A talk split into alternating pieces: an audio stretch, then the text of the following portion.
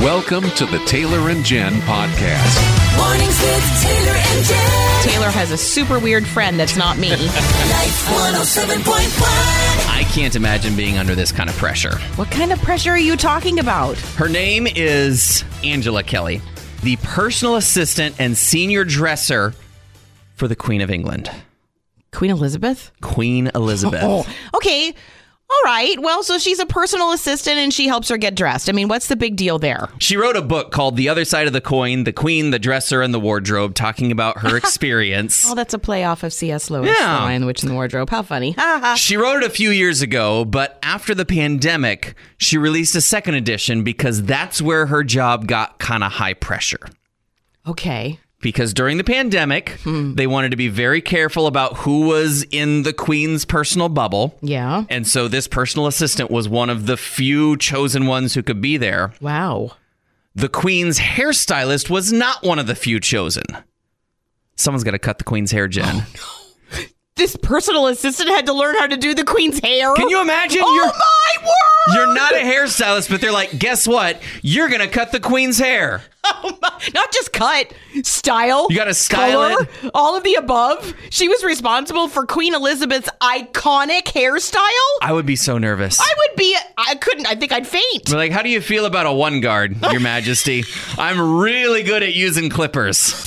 This is Ashley, and I have a uh, a bad haircut story. Good. Oh, I'd love to hear I it. mean, I'm so sad for you, but please tell us the story. Oh, you don't have to be sad for me. It's my son. Uh, Um, oh, okay. When he was two years old, he couldn't sit still, and uh, we lived in a very very tiny town. The barber shop wouldn't take him.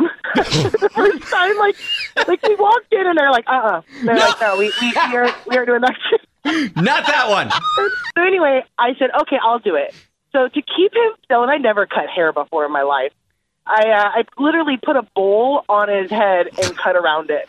Nice. And uh, I was like nine months pregnant. So um, I gave birth, and we have all of these pictures now of like our new family with with my son with this horrible bowl cut. He looked like like a long haired beetle. It was it was it was something.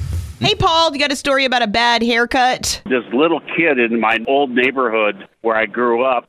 They were about maybe four or five. They decided to give each other a haircut, and they did it with a pair of uh, hedge clippers. Oh boy. Oh no! It lives in infamy to this day. Oh, they're poor mothers. Oh, my man. goodness. I could hear her screaming all the way in my house. the Queen of England, Queen Elizabeth's personal assistant, was told back during COVID that she was also going to have to be the Queen of England's hairdresser. That's a lot of pressure because you know if you're not gifted in hairdressing, Oh. it's gonna be bad. Oh, you know that because it's probably happened to you. You have probably either given or received a bad haircut. So when I was really young, we went to my cousin's house. My cousin was just slightly younger than me, so I always hung out with her. And while I was hanging out with her, she asked me if I could cut her bangs for her. Oh. And of course, I was like, sure, I could do that. It's simple. You just cut a straight line, right? Yeah. Right across. So she hands me the scissors, and I start just, you know, trimming a little bit here. Oh, no, no, it's crooked. So I got to trim a little bit on that side. Now it's crooked on that side. So I went to the other side. Eventually, I got to the point where I was like, you know what? I don't feel comfortable doing this anymore. And I thought I was going to get in trouble. So I put down the scissors and I like ran out of the room and I ran to my mom and I said, I want to go home now. and she was like, we're we're talking, you know, the adults are talking. You can just sit here with me, and when we're ready to go, we're ready to go. And so I'm just like, Ugh, I want to get out of here before her parents see her bangs. well, the next thing I know, my cousin comes walking into the room. Apparently, she had noticed that I had left them crooked and decided to take care of the situation Oh! herself. Oh boy. So my cousin proceeded to then chop off all of the rest of her bangs. Oh no. So when she came into the room, she just had this like frizzy thing in the front of her face, and her mom was livid. She's like, "Becca, why did you cut off all of your bangs?" And she was like, "I just wanted to trim. My name was never mentioned." Yeah. And I just sat there silently, like, "Oh, Becca, what did you do to your bangs?" Taylor, Why are we talking about injuries today? because Jen has a mosh pit injury. she was in the pit at the State Fair Skillet concert, and now her knee hurts. I hurt my knee. Now, who was I in that pit with? My wife, Lindsay. Did she injure herself? Nope. Nope. But I did. we want to know about your silly injuries. I was uh, about eight years old. I'm from a family of five, and I'm the baby. And I don't know how I got a hold of a pocket knife, but I got a hold of a pocket knife and was sharpening a pencil, and it came out of my hand, bounced on the floor, and stuck in my brother's back of his leg. Whoa! yeah, That sounds like a story Yeah, that you right. just tell your parents. Like, I was just sharpening a pencil, and then it bounced and landed in him. yeah, it stuck in there pretty good. And uh, my sister was quite a bit older than me, so her husband was upstairs, kind of watching us. He takes them to the hospital, and then my other siblings are telling me I'm going to go to prison. No. I'm balling, and I, every time a police officer would go by, they say, "Here he comes! They're coming to get you!" And I go Oh, running. I hide. no. Now, sometimes it's a silly story, sometimes it's a good story, but it's usually a story you like to tell about that one injury. When I was a sophomore in high school, I was a competitive swimmer, and I broke my right ring finger on another girl's head. Oh, Wait a minute. Don't you swim in different lanes? Yes, but the pool we practice in doesn't use lane lines except for me. Okay. oh, so you just like slapped her on the head really hard. No, she actually was swimming backstroke and was in my lane, and I came out of a flip turn, and my hand went into her head. So Okay. Uh, it's her fault. Yes. I had to confess to getting a silly injury. I hurt my knee in the pit at the Skillet concert. Jen has a concert injury. So we want to know do you have a silly injury? Yes, I do. And it's not really my injury, it's the person I injured. Oh, okay. You did the injuring. Yeah, we were playing football at recess, two hand touch, and I caught the ball and I turned around, didn't realize the guy that was guarding me was right behind me, Uh oh. and I tripped. My tooth went into his head, Ah! and he had to go and get stitches. You bit a man on the head. yep. He was in fifth grade. He wasn't a man yet. Okay. Yeah, and I'm still friends with him to this day, and he says that hair doesn't grow there anymore. You caused a man to have a bald Wow. spot. Very young, too. It was kind of traumatic. One of the things about being a grown up is you end up having to become a detective when your body starts hurting. Because, like, when I was a kid, it was like, oh, yeah, my knee hurts because, I Because. just fell on the playground. Right, yeah. When you're a grown up, you just kind of wake up and you're like, huh, that's new. What, what could have caused this? That might be the most true thing you have ever said. And I have been dealing with this like upper back, right at the base of my neck kind of pain. And, you know, you just kind of go through the day of like, what on earth is, is causing this? And, you know, what, what am I doing that makes it hurt? And I, I do think it's a variety of things, but one of the main culprits I found when I was working the other day, and all of a sudden I was like, oh, this is a big part of it because sometimes it's hard to see the print on my computer and I have to kind of like lean in to see it really well and it puts my neck in this really weird position for long periods of time.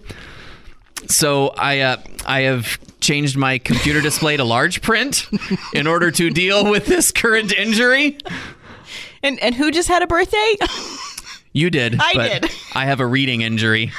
That's way less impressive than your mosh pit injury. She said it like it was the most normal thing in the world. And I actually had to rewind the conversation to make sure I'd heard her correctly. Oh.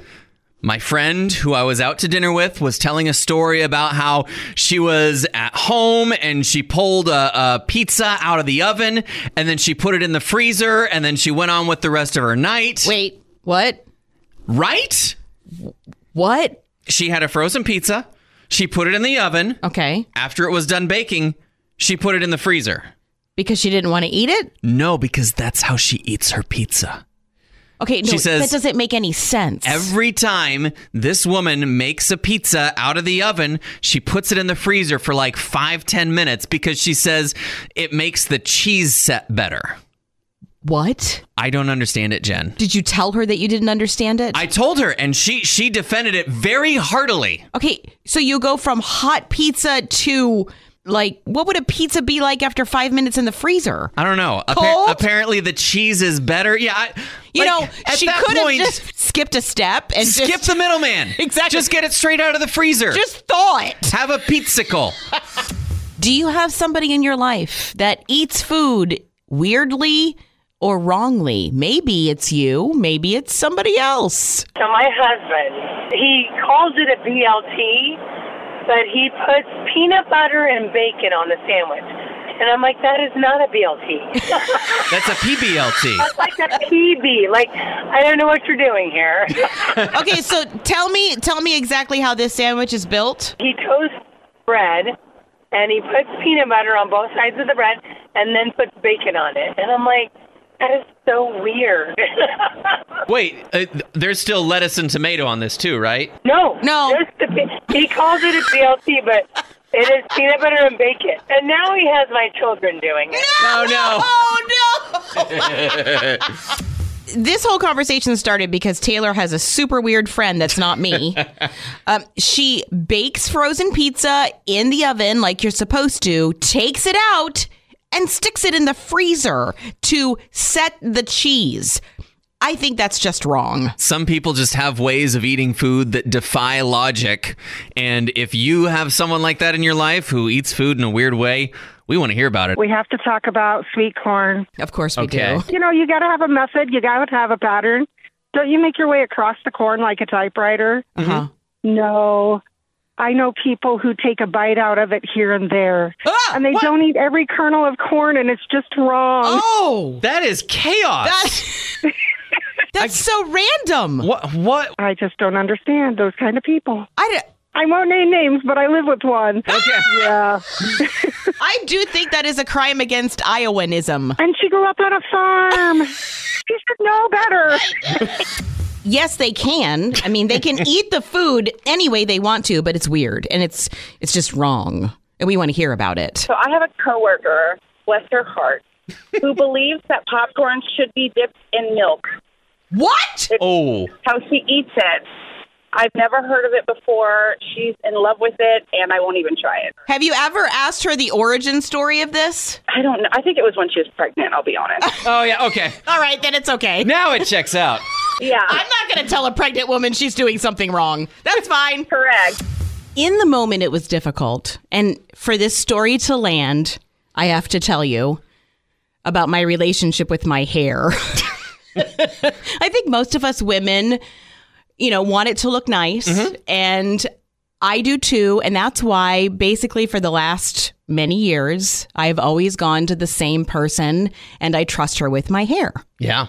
last week i went to a different person Which is stressful, but especially so if if you care as much about your hair as Jen does. So I sat in the chair and I let a new person advise me on my hair, give me a vision for my hair, tell me what I needed for my hair, wash my hair, cut my hair, do all the things to my hair. And then when it was done, I looked in the mirror and I was so happy with my hair. Aw. And then to realize that that person that had done all that was my daughter. That was this moment where I watched this woman in the mirror and I see her all grown up. Yeah. I see her take all the things that she's been learning at the Aveda Institute and and use them on me, but I know she uses them on all of the other clients that she's had. And she does it so confidently and beautifully. And as I was sitting there in the mirror, honestly, just like in some of those commercials, I had these flashes of her as a baby, as a toddler. But there she was, this beautiful, confident woman working on my hair and seeing me to the door and giving me a hug and telling me thank you for trusting me. And as I got to my car, I realized I just witnessed my baby all grown up. I will admit sometimes with my kiddos, I look at these two giant people and I, I blink and I still see them as babies, but they're not. They're all grown up. And there's usually a moment where you really realize that. So we want to know what's the moment that you suddenly realized, "Oh, this child is an adult now." The day he preached my husband's funeral. Oh, wow. Tell us about that. Well, he'd been a minister, you know, and he had a church, but you know, you just never really. It never dawned on me, you know, he's Yeah. a grown up, and when my husband died, he insisted on preaching the funeral, and it was like, okay, he held it together. He was professional. He was grown up. Wow, that must have been quite a day for you. A lot of emotions. yeah, he was, but it was a good day. Good. I'm glad you can say that. It was good because I know where my husband went, and the fact that he had raised such a wonderful son to follow in his footsteps made it so awesome. So there's this thing. It's called time, and it happens. And as it's happening, our kids grow up, and then all of a sudden, you have an adult. You have a a grown up where you had a baby once before. And there's usually like a moment where you look at them and all of a sudden you realize they're not a baby, they're a grown up. And uh, Joy has seen this happen a few times with her kids. So the oldest one, I realized that she was an adult um, when she had lived on her own for several years, and then after COVID, she got her own church, which is great. Oh. It's closer to her, and and Yeah. it's wonderful for her. And then the second oldest, he became uh, an adult when he married, and then became a father a few years later. Yep, that'll do it. that'll do it. That grows you up. That'll do it. Uh, number three became an adult when she became a leader in a program called YWAM and has been to eight or nine different countries. It hit Yes. Ah. me one day. Yeah. I was Oh, like, what? Love All right. YWAM. And then the youngest one this last fall into the spring went to Mexico. And when she came back, she just was a different person, but in the most amazing ways. So it's been a joy and crazy little ride, but such a pleasure to watch them become adults. But tell me, every once in a while, do you like turn and look at them and see them as toddlers still? Are you kidding me? Yes. and it's when they call or they're around and they're just goofy like they used to be. I'm like, yes, thank you. I remember this. The Taylor and Jen podcast is a product of Northwestern Media, a ministry of the University of Northwestern St. Paul. You can hear more from Taylor and Jen weekday mornings oh online at life1071.com or on the Life 107.1 app.